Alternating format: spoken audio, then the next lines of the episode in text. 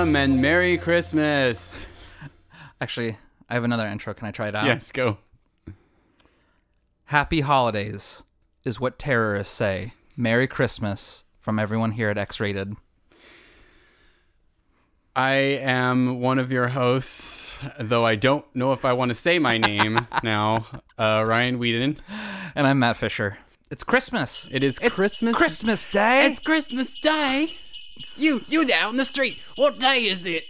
uh, it's November 27th, sir. What's that? Bah humbug. Shutter my windows. I'll just let that cripple boy be crippled longer. Dump my chamber pot on his head. I think my British went Australian. Yeah, the same. Yeah, Same thing. Australia's just the Florida of England. Yeah, it's more America than America in some ways. with their Chaz Wazers and their didgeridoos and their Melinda Gilgachugs. Just as American as apple pie. They're like kangaroos, but they're reptiles, they is. Po Buddy's nerfed in Australia, that's for sure.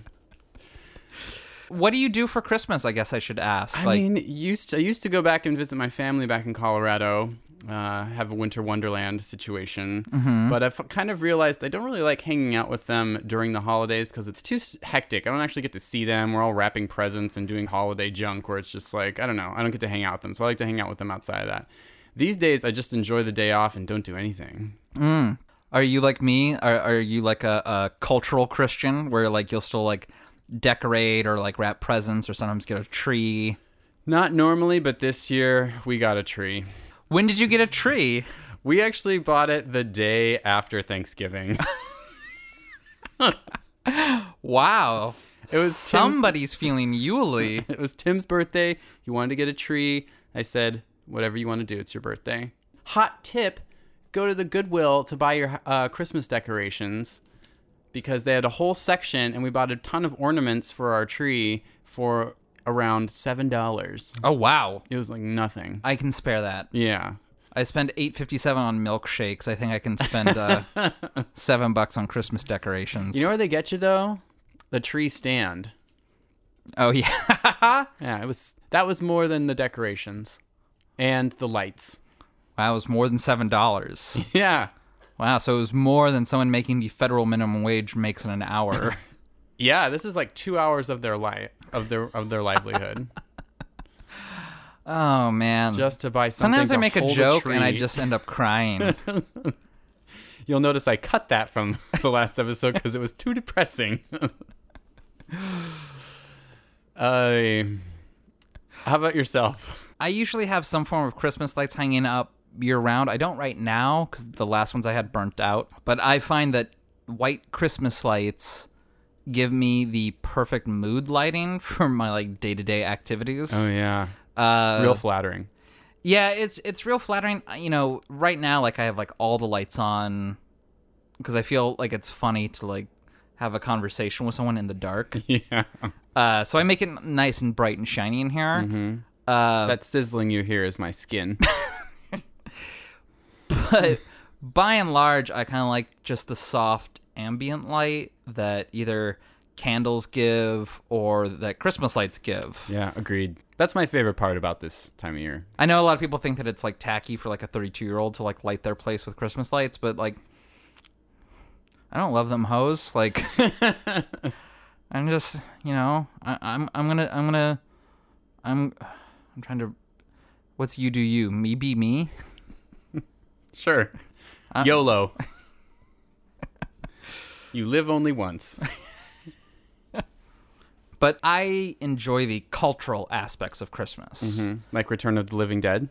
I yeah, I might not watch that this year just because I'm not totally like ensconced in Christmas culture. I don't know. It's not I'm not inundated with it the same way. So, if I'm going to give up a tradition, I guess it it just it it feels like it might be right this time around. Dan O'Bannon just rolled over in his grave of the future. Isn't he actually dead? Oh, is he dead? I think he's actually dead. Oh, that was bad taste. Well, you know, if he's rolling over, maybe that mean might mean that he's a zombie and he'll Yeah, fulfill his he's life probably goal. very happy. But no, I like I f- for me Christmas is an American holiday. It has no religious connotations to it whatsoever. Yeah. I have never gone to a Christmas mass or anything in my life. Like to me, Christmas is like a tree and presents and like getting together with family and like that's the end of it. Like never have I celebrated the birth of baby Jesus. Uh, Same here. and I'm fine with that.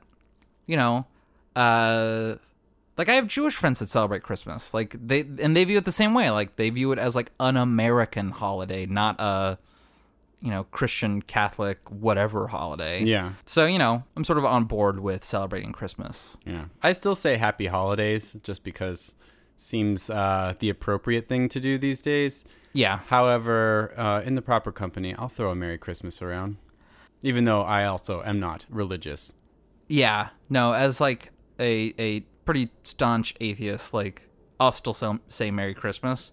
Once again, it's divorced from any sense of religion. So I don't know. People just need to get over that. Yeah. All holidays matter. Oh dear. oh, I'm just gonna steer this car off a cliff here and ask you what you've been, uh, what else you been watching this this time around. Um, well, being the holidays and all, I had a lot of time off. Really Excellent. put my feet up. Mm-hmm. Uh, watched a bunch of movies. Um, one that I watched after listening to the podcast Large Marge sent us, binge listening to, to some archive episodes. oh yeah. I went back and watched uh, Addams Family. Oh, I like it more now than I did as a kid. it's I I, I recently I've mentioned this rewatched Addams Family Values, um, and it held up way better than I remember. So th- I remember liking the second one a lot as a kid, but I mm-hmm. think because I could get on board with the like the idea of murder,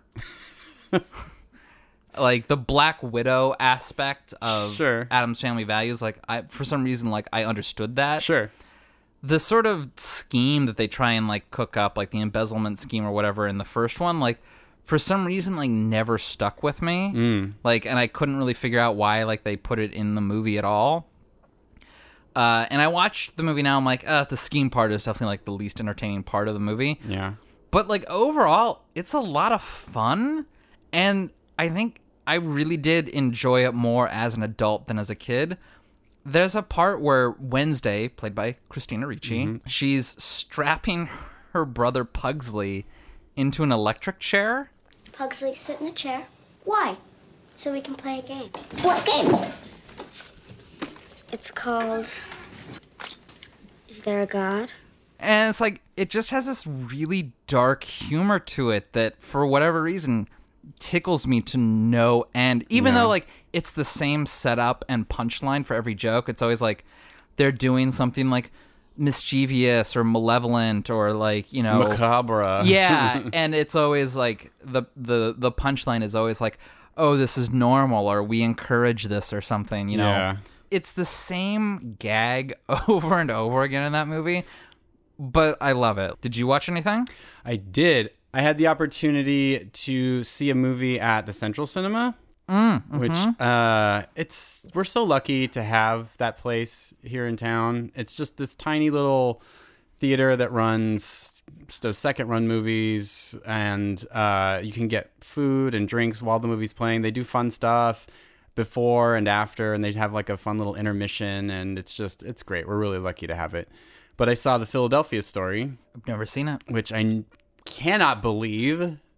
It's so good. i'm too busy watching the 2013 remake of maniac several times It is an unqualified classic, and for good reason. It's a lot of fun. It it starts out with um, sort of what I what you think is going to be a farce, where there's like uh, dustin hoffman's in a dress. Yeah, looking just like Katharine Hepburn, and uh, you think that they're gonna try and like be keeping up this you know fake thing that they've set up, but then it almost like 10 minutes later just completely cuts that out. And then that's not what the movie's about at all which is really nice. It turns into just this kind of sweet romantic comedy. Uh everybody gets drunk, like really, really drunk, which is kind of fun. Jimmy Stewart's great at acting drunk, by the way. Huh. okay. Um, it's just fun. It's really snappy dialogue. The fashion is bonkers. Really? Just bananas. The things that Katharine. There's one scene where Katharine Hepburn is dressed in this weird stripy blouse, and then she's got this little hat. It kind of makes her look like an elf. It's bizarre.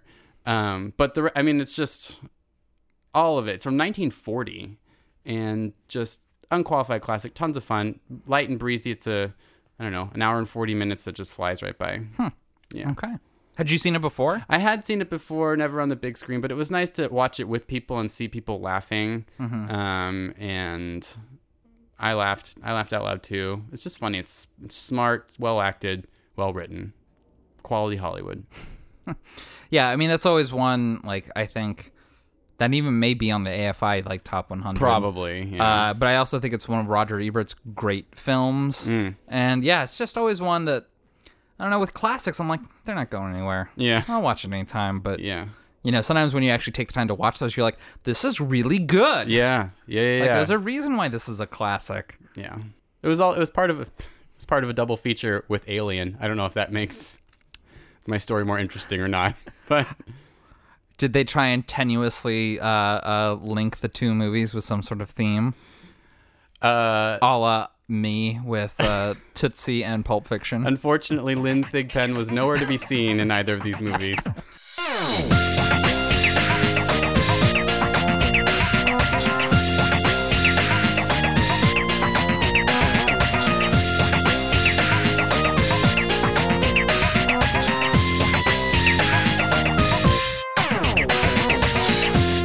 are you ready to talk about our Christmas movie? The only way that I think we could reasonably call this a Christmas movie is if we call it Force Merger. There's snow and skiing. I mean, when you picked this for your your, your Christmas movie uh, last week, I was frankincense by it. Well, I'm curious to see how you felt about this time, but um, I picked Force Majeure. It's a Swedish movie from 2014 about a family who experiences a faux avalanche and will never be the same again. so, what made you want to choose this for your Christmas movie? Well, honestly, my reasons for choosing it was because it involves family and snow. So, when you go home to Colorado, mm-hmm. Are your Christmases like this? No, no. I mean, Are they emotionally like this? maybe a little bit. Is someone crying outside their ho- hotel room door at their broken masculinity? fake crying. yes, actually, my my Christmas is more like the weird sweaty bro party that was going on with just everyone's shirtless and The throwing beer hyper masculinity going on. Yeah, that's okay. more that's more what it's like nowadays, anyway. So basically, all that happens is that there's just this family that's on a vacation, or Swedish family on vacation in France on a ski vacation. They're up in this the middle of this tall mountain, and uh, they're they have five days to just ski and have a lovely time. But on the second day, there's a controlled avalanche that starts heading towards them while they're eating lunch on this outdoor patio. Då var det där en lavin eller? Ja, den är kontrollerad. Alltså, det är såna jäkla krafter. Är det safe? Ja, ja, ja. De vet vad de gör. Pappa! Ja, det är ingen fara. Den där är kontrollerad. And as it's coming forward, everyone on the patio kind of starts to panic.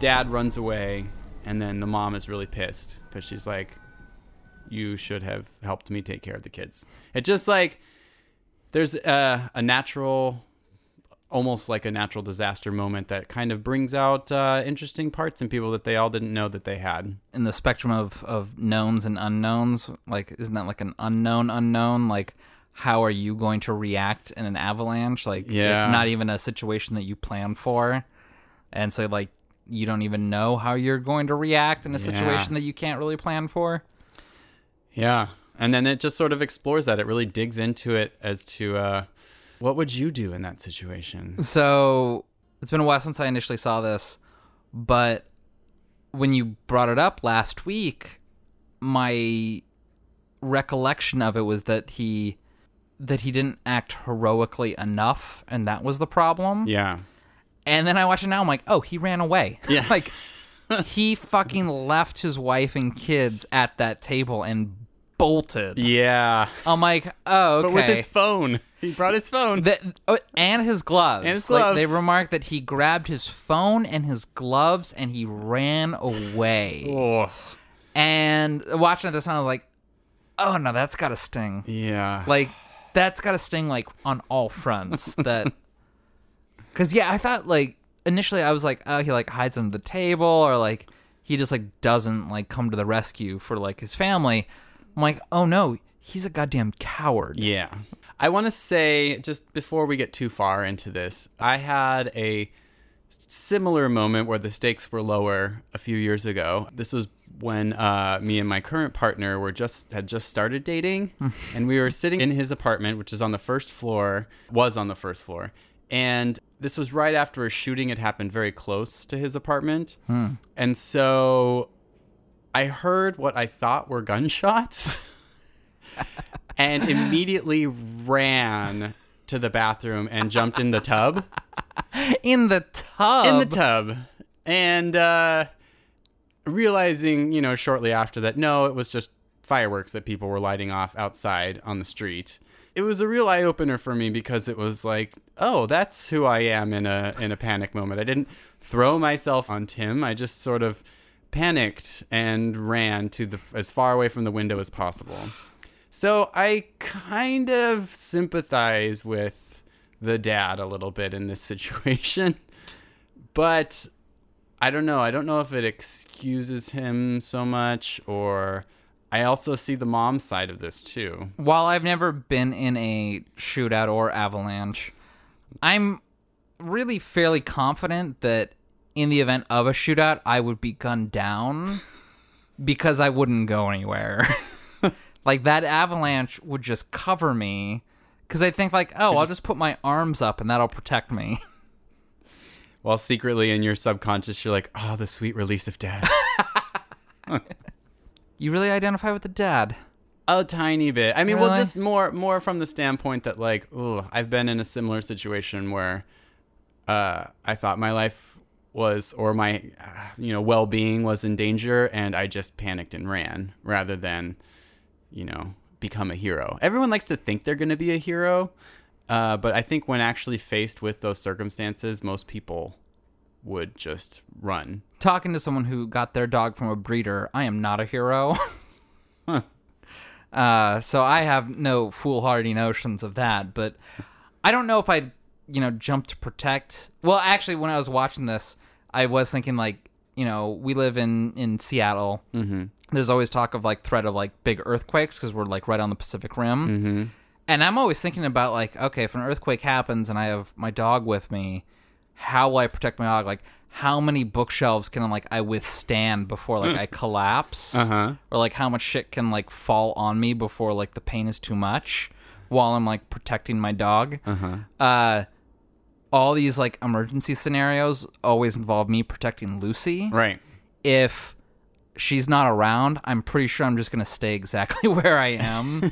and like I have like no sense of self preservation That's interesting. uh like i i don't in these emergency scenarios it's never like how do i protect myself it's like how do i protect lucy i've never had this thought about a human being i've never worried about protecting other full grown adults in my life yeah. i don't have kids so it's not like that that's a thought i can have but I definitely don't know. I don't know how to react to the uh, the kids part of it, but I don't know. I just like this movie because it it, it tackles that right. Mm-hmm. Because I think the mom gets a little shaken up too. You know, she thinks they're both they both they have that conversation where they're like, I don't recognize us anymore. You know, like this this has really changed who we are, and I don't see what's I don't know what's happening anymore.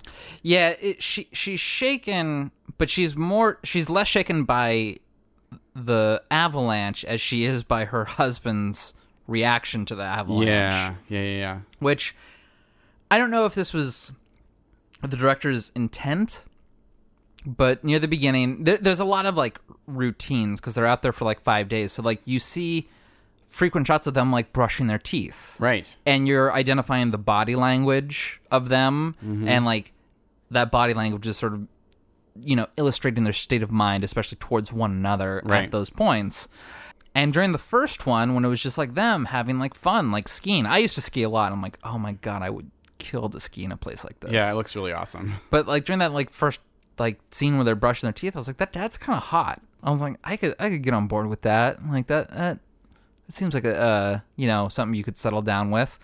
But as the movie goes on and his masculinity breaks i don't know if this was like an intention of the director he gets uglier Yeah. the le- the more his masculinity is broken down That's interesting. I feel that way too, but I didn't realize that until you're just pointing it out now. so and it's it's one of those things in movies where like I don't know if like the director was like make an ugly face here or like we're gonna do less makeup on you or the makeup we do put, put put on you is gonna make you look you know pasty and pale or something or if it's just that the way that I'm perceiving his character at that moment Has changed. has changed and that's making him less attractive Yeah.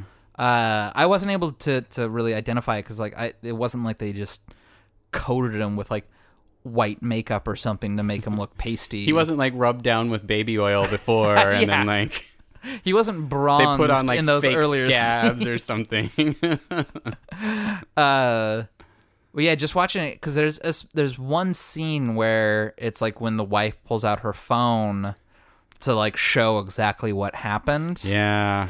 and like the way that like he's frowning so much is like oh he a he looks miserable Like, Yeah. he's not having any part of this but it's also like oh he he looks so like not to be shallow super unattractive here Yeah. uh he, he he does not look like marriage material all of a sudden So and that's that's kind of how the wife sees him after after this avalanche. She's sort of like, "What have I done with my life? Like, is this have I made the right decision?" I always thought he would be the person who would throw himself on the children in an avalanche. He's clearly not.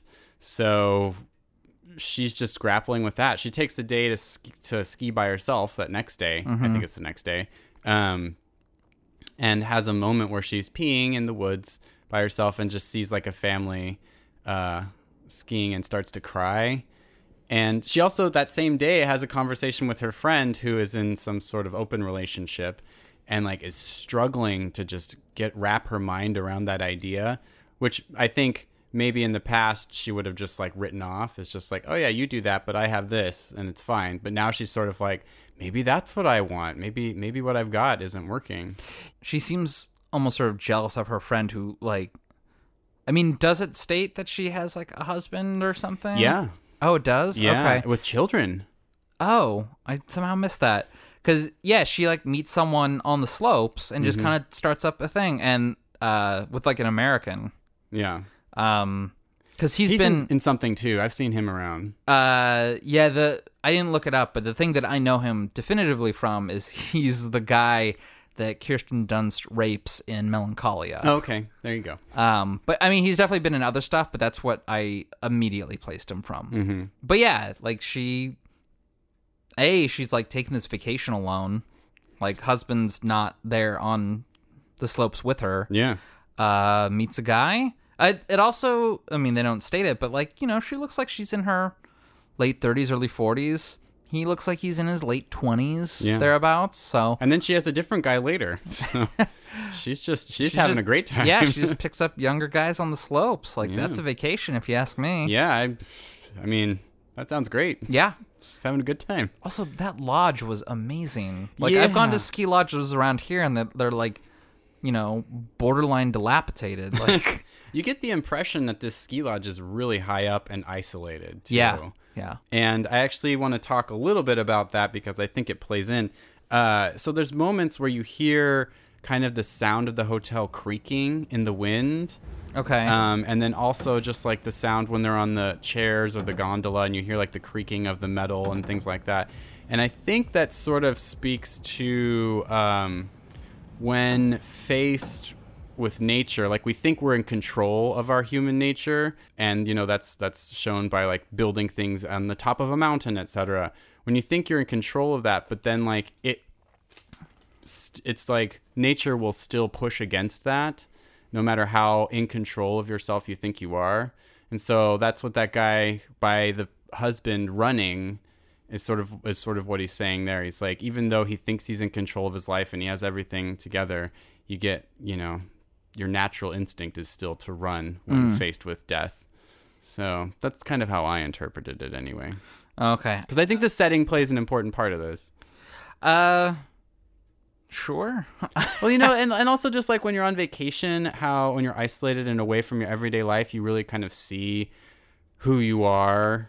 Well, they you say know? that's a relationship test, is whether or not you can travel with your paramour. Yeah. Uh, just because it puts, I don't know, certain aspects of the relationship at the test. Even though like vacation is supposed to be a relaxing getaway, oftentimes like getting to that point can be taxing. But yeah. I don't know. I've always traveled well with people, so I don't know if that's a good litmus test I'm or not. so but- good at being on vacation. I should be a professional vacation buddy. if anybody's hiring, I'm really good at having fun on vacation. I like how they also so when you're you're, you're talking about earlier when they're sh- when she's she finally can't take it anymore and uh, his, a buddy of his shows up who's played by some guy who's on Game of Thrones. I can't remember the name of his character, but he's a wildling. Um, but um, he comes. He's a buddy of the dad, Tomas, and they have like a little dinner party, and that's when she breaks down and has her whole talk about what, how she felt it happened. Shows Oh, the phone. he's on thing. Game of Thrones. He is, yeah. He comes Oh, later. He comes Okay. later. Okay. But um, he uh, fellow redhead, by the way. Yeah. Um, he, I think he's great in that he's like he's such a buddy to his friend. He he really tries hard to have his buddies back. he gives him so many outs. He's like, well, maybe you you heard that it's harder to dig out of an avalanche, so you ran away thinking you could come and dig your family out later. Or it's like an airplane when like the hull breaches and like you're supposed to put your mask on first Yeah. before putting the mask on the children. Yeah. Maybe that was the mentality you had. he gives him so many outs. yeah. It's like he's really trying hard to like be a good friend to that guy. But at the same time, you can tell that like he's it's mostly to like save face. Yeah. He's not actually believing it himself. yeah. It it's really just to like keep up like the facade of this Tomas is not a coward.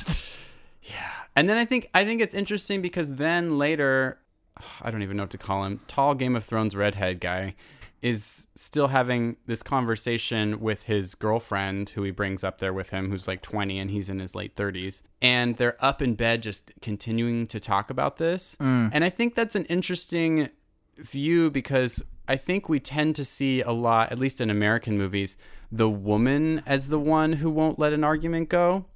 And so it's interesting to see a man who's like keeping the argument going, who's still mm. like, you need to, it's, it's, it's the principle at this point. You need to admit this thing to me. Like, I want you to make sure you understand what I'm saying. Do you know what I mean? Like, I feel like it's, it's usually the other way around. Having only been in relationships with men, men are always the one to keep the argument going. But from what we've seen in movies in general. Well, you know, I, I put a, a cardboard box in front of the half of the screen where women are, so I just, you know, maybe you're right. I can't tell for, for sure, though. How did you watch The Descent?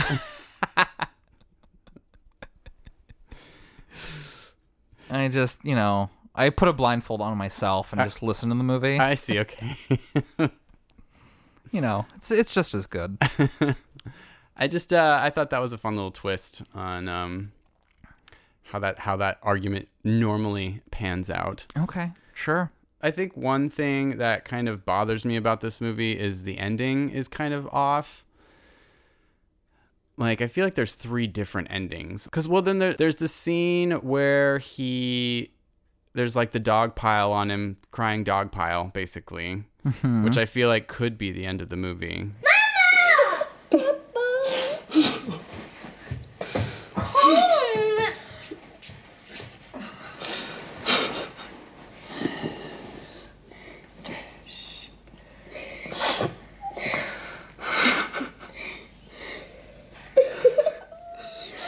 Kind of funny too.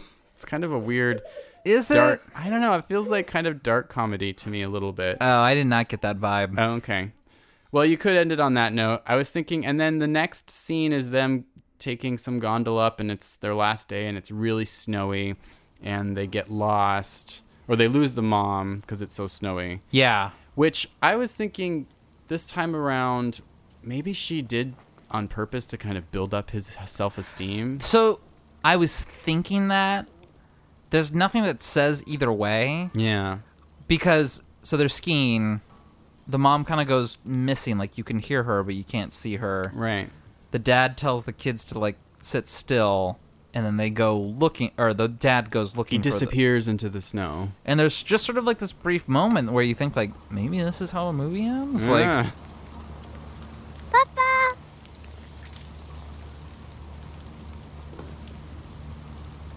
Papa! Papa! But then he comes back carrying the wife, like carrying her through the snow. or carrying her over the threshold kind of thing too. Yeah. Same, way. You know, uh, damsel in distress sort of pose though. Sure. And like gets her back, puts her down, and the way that he's like sitting there, like he is so happy with himself. Yeah. Like he, it, it's you know this sort of. uh it takes this gesture of masculinity in order to sort of an empty gesture of masculinity because he puts her down and then she like walks away. Yeah. She's like, I can walk from She's here. She's like, I'll go get my skis now. Yeah.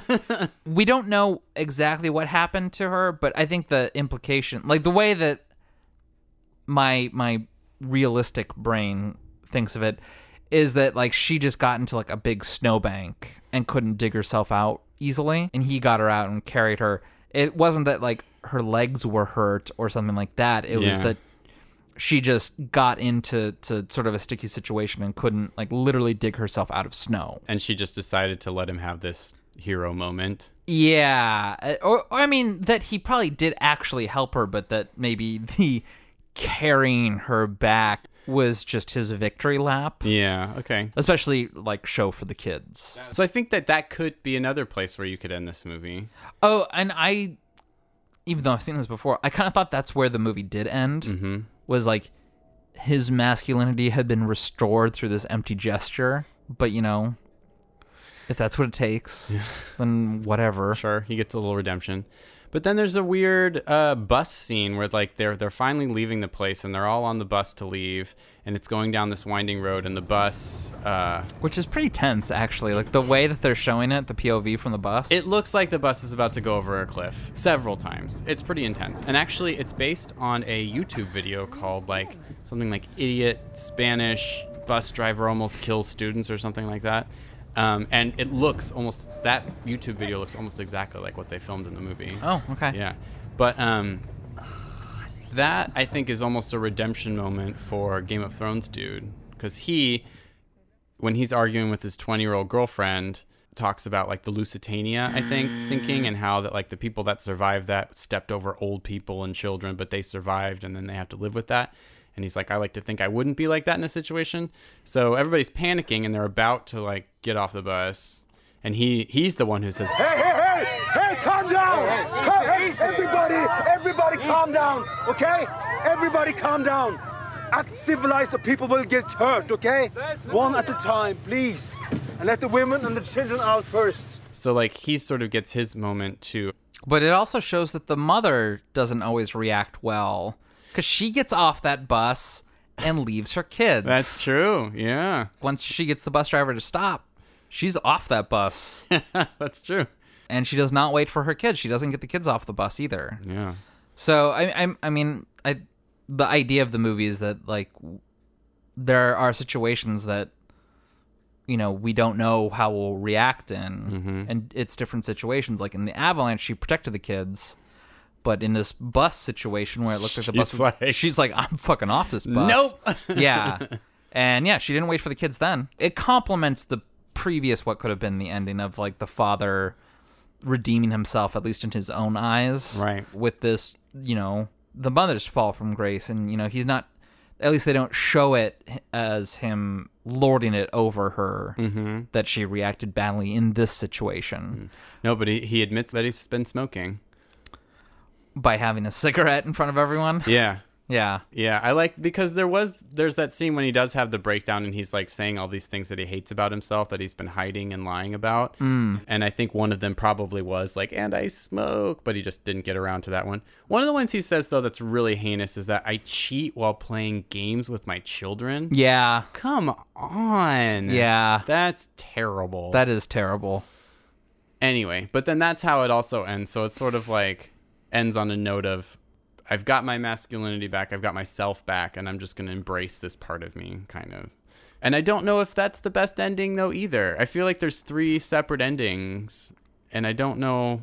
I don't know. I guess I didn't realize that the mom took off without the kids on that last ending, and so that makes me kind of like that one a l- a little bit more. I think those last two complement each other very well, but like the sort of crying breakdown, to me, it just kind of seems like overkill, even though that's like the first of the three potential endings. Mm-hmm. I don't know. For some reason, I just. I don't know. May- maybe the movie's very slow. I guess we haven't talked See, about that. I don't know. When you when you mentioned that last week, I was like, oh no, is this going to be? I, I don't remember it being so glacial, and I didn't feel that way this time. we used to joke when I when I ran a record store when the music was slow, if you liked it, it was glacial. if you didn't, it was slow. I uh I don't know. I feel like Stranger by the Lake moves slower than this movie. and I was just gonna mention that I feel that they move at similar paces, but this has less cute boy buttholes in it. so you don't like it. as much. yeah, Fair enough. but I do feel that they move at roughly the same pace. Okay. I feel like this one. I don't know. Maybe because there's more dialogue in this one, I just feel like it moved a little faster. But um, I remember liking it the first time I saw it, and I still like it. I don't love it. Um, I like thinking about what I would do in a situation that these people are put in, and I like how it really dissects that. I don't like how it reminded me of. So there's a scene where just to like rub salt in the wound of dad's issue on the day he's out with uh, Game of Thrones dude they stop and have a beer and this gr- this woman comes up to them and it's like I just came to tell you that my friend is staying over there. Yeah? She thinks that you're the most good-looking man in this bar. and they're like all right yeah and they're feeling pretty good and then she comes back and then she's like I'm sorry I just have to tell you my friend was talking about someone else So, I want to know why they felt the need to correct that. Because it wasn't like, oh, my friend thinks you're the hottest people here. Come party with us. yeah It was like, oh, we're just going to let you know this. Like, have a good day. And then they come back and they correct it. I'm like, why was that necessary? Yeah, I thought about that too. It's just maybe they were like, well, a maybe they were drunk, and I don't know. Drunk people do the stupidest shit. Um, I'll take your word for it. but Having uh, never done anything stupid while drunk. uh, they, I don't know. Maybe they also were just like, oh shit, we don't want them to come over here when we're talking to the people we actually thought were cute. But that scene really hit home to me because I had a friend who was. Uh, several years ago, I had a friend who was on the cover of The Stranger for their Valentine's issue, and they did a girl issue and a boy issue. was it, uh, I seem to, re- that, that, if it's what I'm thinking of, it was a long time ago. Yeah, yeah, yeah. It's the one where they're like, she's holding a bloody heart. So she became friends with the guy at the photo shoot. And that night after the photo shoot, I think, or, or shortly after, uh, we were hanging out, me and my friend, and he was with us. And I was chatting with him, just, you know, getting to know him, blah, blah, blah. And he was cute, younger than me, da, da, da, da. I went to go get some drinks for the group, and this woman behind me taps my shoulder and says, Excuse me, I work for a modeling agency, and I just want to say, and like right then and there, I was like, Oh, oh, oh, she's talking to me. She, she wants me to be a model. She says, I'm just wondering, do you know that guy over there? Because I think he could really be a model. And I just remember turning to the mirror in the bar and like touching my face and thinking, it's gone. I've lost it. so Uh, that hurt a little bit too. sort of tangentially related to this. Not personally, because I've never felt too old for anything. One of the podcasts I listen to regularly, The West Wing Weekly, has a, a cast member from The West Wing as a co host. Like, Okay. you know, a la di da podcast. But he said that part of being an actor is just like resigning yourself to a lifetime of being like, oh, I'm no good for that. like, and like, like he he said that like sometimes he'll be like at home, like watching a war movie, and be like, oh, I wonder why I want to play a soldier. Oh, right, I'm 51. like that. That's just what like being an actor is. Is like realizing that you've aged out of a whole category of acting. Yeah. Unless you're um, Jenna Maroney, in which case you can play anything as long Uh, as it's young. prom queens and uh, runaways were her majors at the Florida Academy of Dramatic Tricks, Tampa Academy of Dramatic Tricks, an academy which is on a boat, by the way. so, you know that rave scene?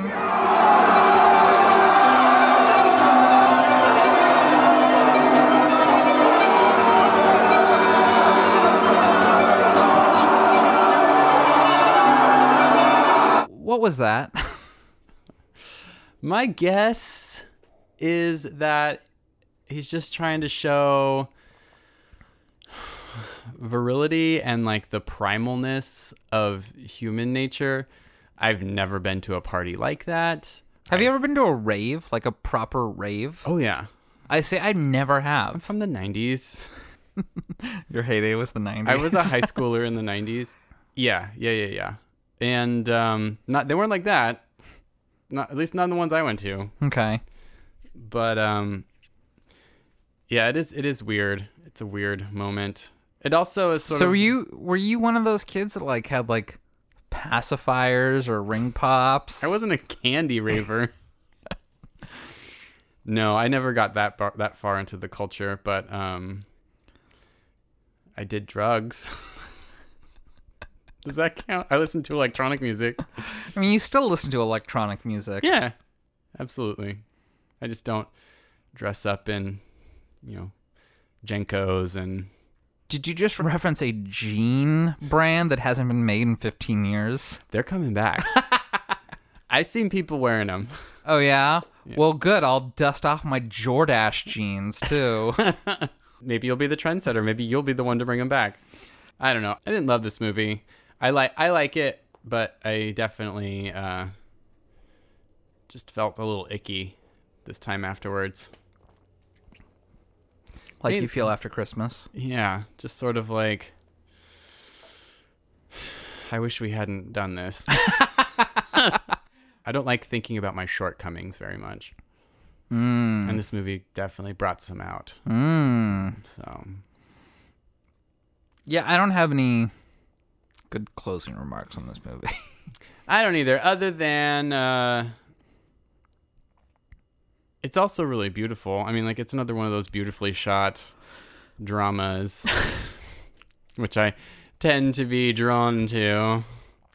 Yeah, I have noticed that uh, with movies, uh, maybe it's just that I naturally compartmentalize everything.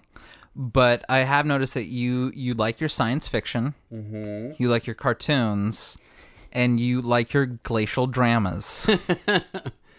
That's me. I actually, yeah, I felt that a little bit going into it. Just starting, I was like, oh, fuck, I mean, and this watched does- this movie before. and this does actually like have like glaciers and snow in it. So Yeah. well, there you go. uh, it is beautiful. And I used to ski pretty actively when I was younger, And the only reason that I stopped was because I started having to pay for it myself. It's so expensive to ski. like start to finish, like getting up there, like you're, you know, uh, you're gonna have to pay someone for gas, gas, grass, or ass some way. You're gonna have to shuck it up. um, the ticket itself can be expensive if you don't already have your own ski gear. That can get It's expensive. like another hundred dollars. uh, and especially because I was like right out of high school, so it's like every year, like I had to like get new gear. Uh, Food is expensive up there. oh my god, lodge food is crazy expensive. Um, Five fifty for French fries? Come on, what is this? Pulp Fiction? what is this? A milkshake? You don't put bourbon in or nothing? so I, that was really the only reason that I stopped was that I just I couldn't afford like the full round trip cost of everything. yeah, because uh, you know I think the last time I skied was probably 2003, 2004, and it was costing me like 150 bucks like when everything was said and done. yeah, it's a lot. And I'm like, yeah, for one day's worth of activity in 2003 money, like, you know, I wasn't made of gold. but watching this movie, I was like, you know what? They they say that like skiing is kind of like riding a bike. Like you you might not be as good at it as, you know, you originally were, but that you can pick it up pretty quickly. I'm like, ah, I kind of want to go skiing. Like that looks like a lot of fun. As someone who hadn't skied in a good 10 years before I did the last time I did, which was 10 years ago, um, it is like riding a bike. You just you just put on the skis and you immediately remember how to do it. Your body remembers. Um, and it was a lot of fun when I did it. But again, same thing. Just there's a huge barrier to entry, which is money. Barrier to entry. Thank you for putting in terms that I understand. But it was nice to watch people ski. Although, God, I I never skied with a helmet for fuck's sake. Oh, I Is that what everybody does now? Yeah. Uh, well, after uh, what was his name, John John, one of the Kennedys died while skiing because he crashed into a tree. Same with Sonny Bono. Yeah, yeah, and those happened within a couple of years of one another, if I remember correctly. But I remember when when one of the Kennedys died, like while they were like playing catch with a football Okay. While skiing down a hill, and one of them crashed into a tree. That suddenly like caused an uproar for like everyone to start wearing helmets. I'm sorry, but if you're playing football while skiing Yeah. down a mountain, that's a very privileged way to go. and um, I'm not going to say you deserve it, but you definitely earned it. Wow, you know, every time you say they were asking for it, like you get in trouble, especially when it concerns the attire that they were wearing. I definitely remember like one year when I used to do like the ski bus in like middle school. Mm-hmm. I didn't have to wear a helmet, and then he died, and the next year was like you have to wear a helmet. Wow. It's probably for the best. I just I don't remember it that way.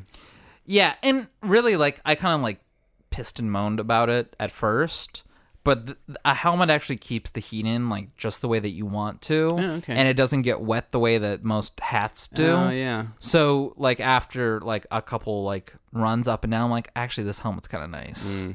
What if I put a thing on our Patreon to get us to go skiing again? Oh my god! Who Give us wants to, two hundred and forty dollars to go skiing. Who wants to hear about our ski trip that we take together?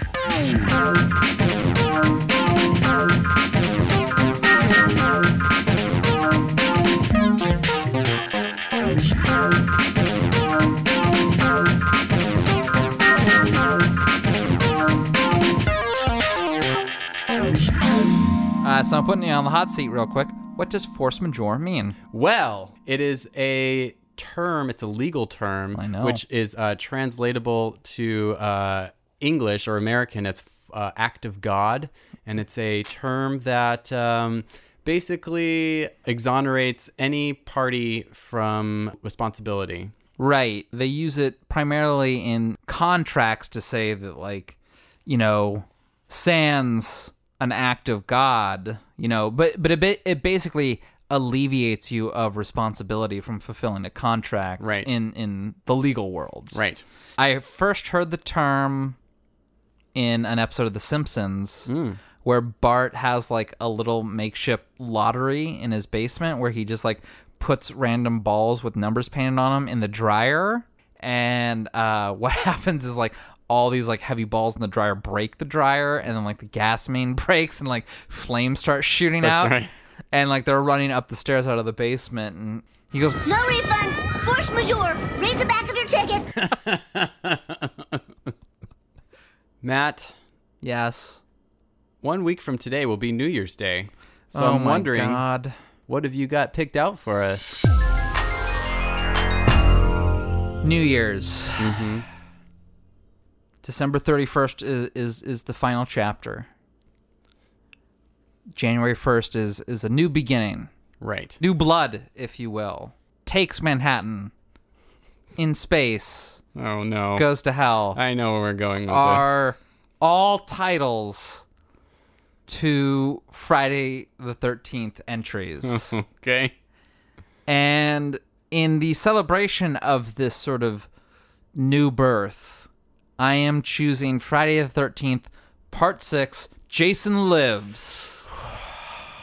All right. Well, the the finest of the Friday the 13th franchise and a quintessential 80s slasher flick.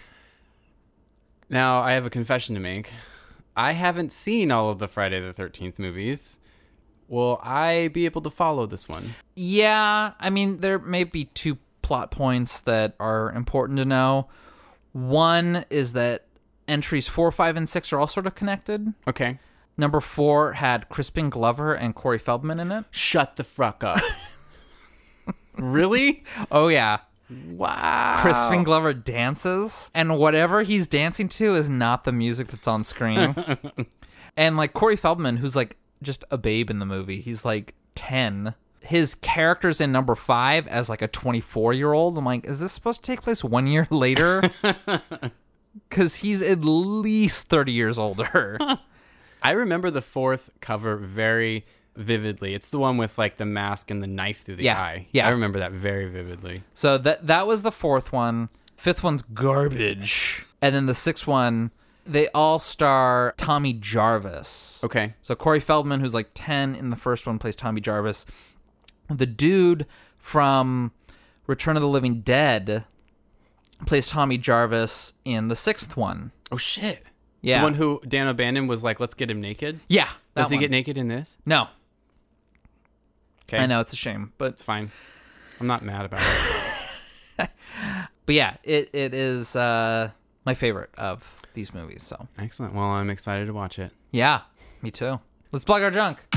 Check out our new website if you so choose. It is xratedmovies.com.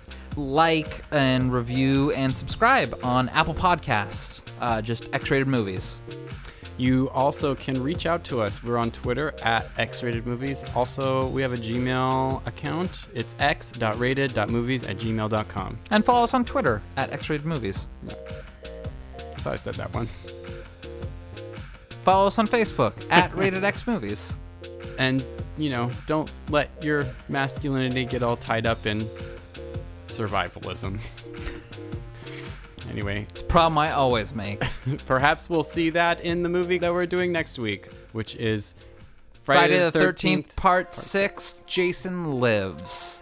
Um, we'll see you all then. Bye. Bye.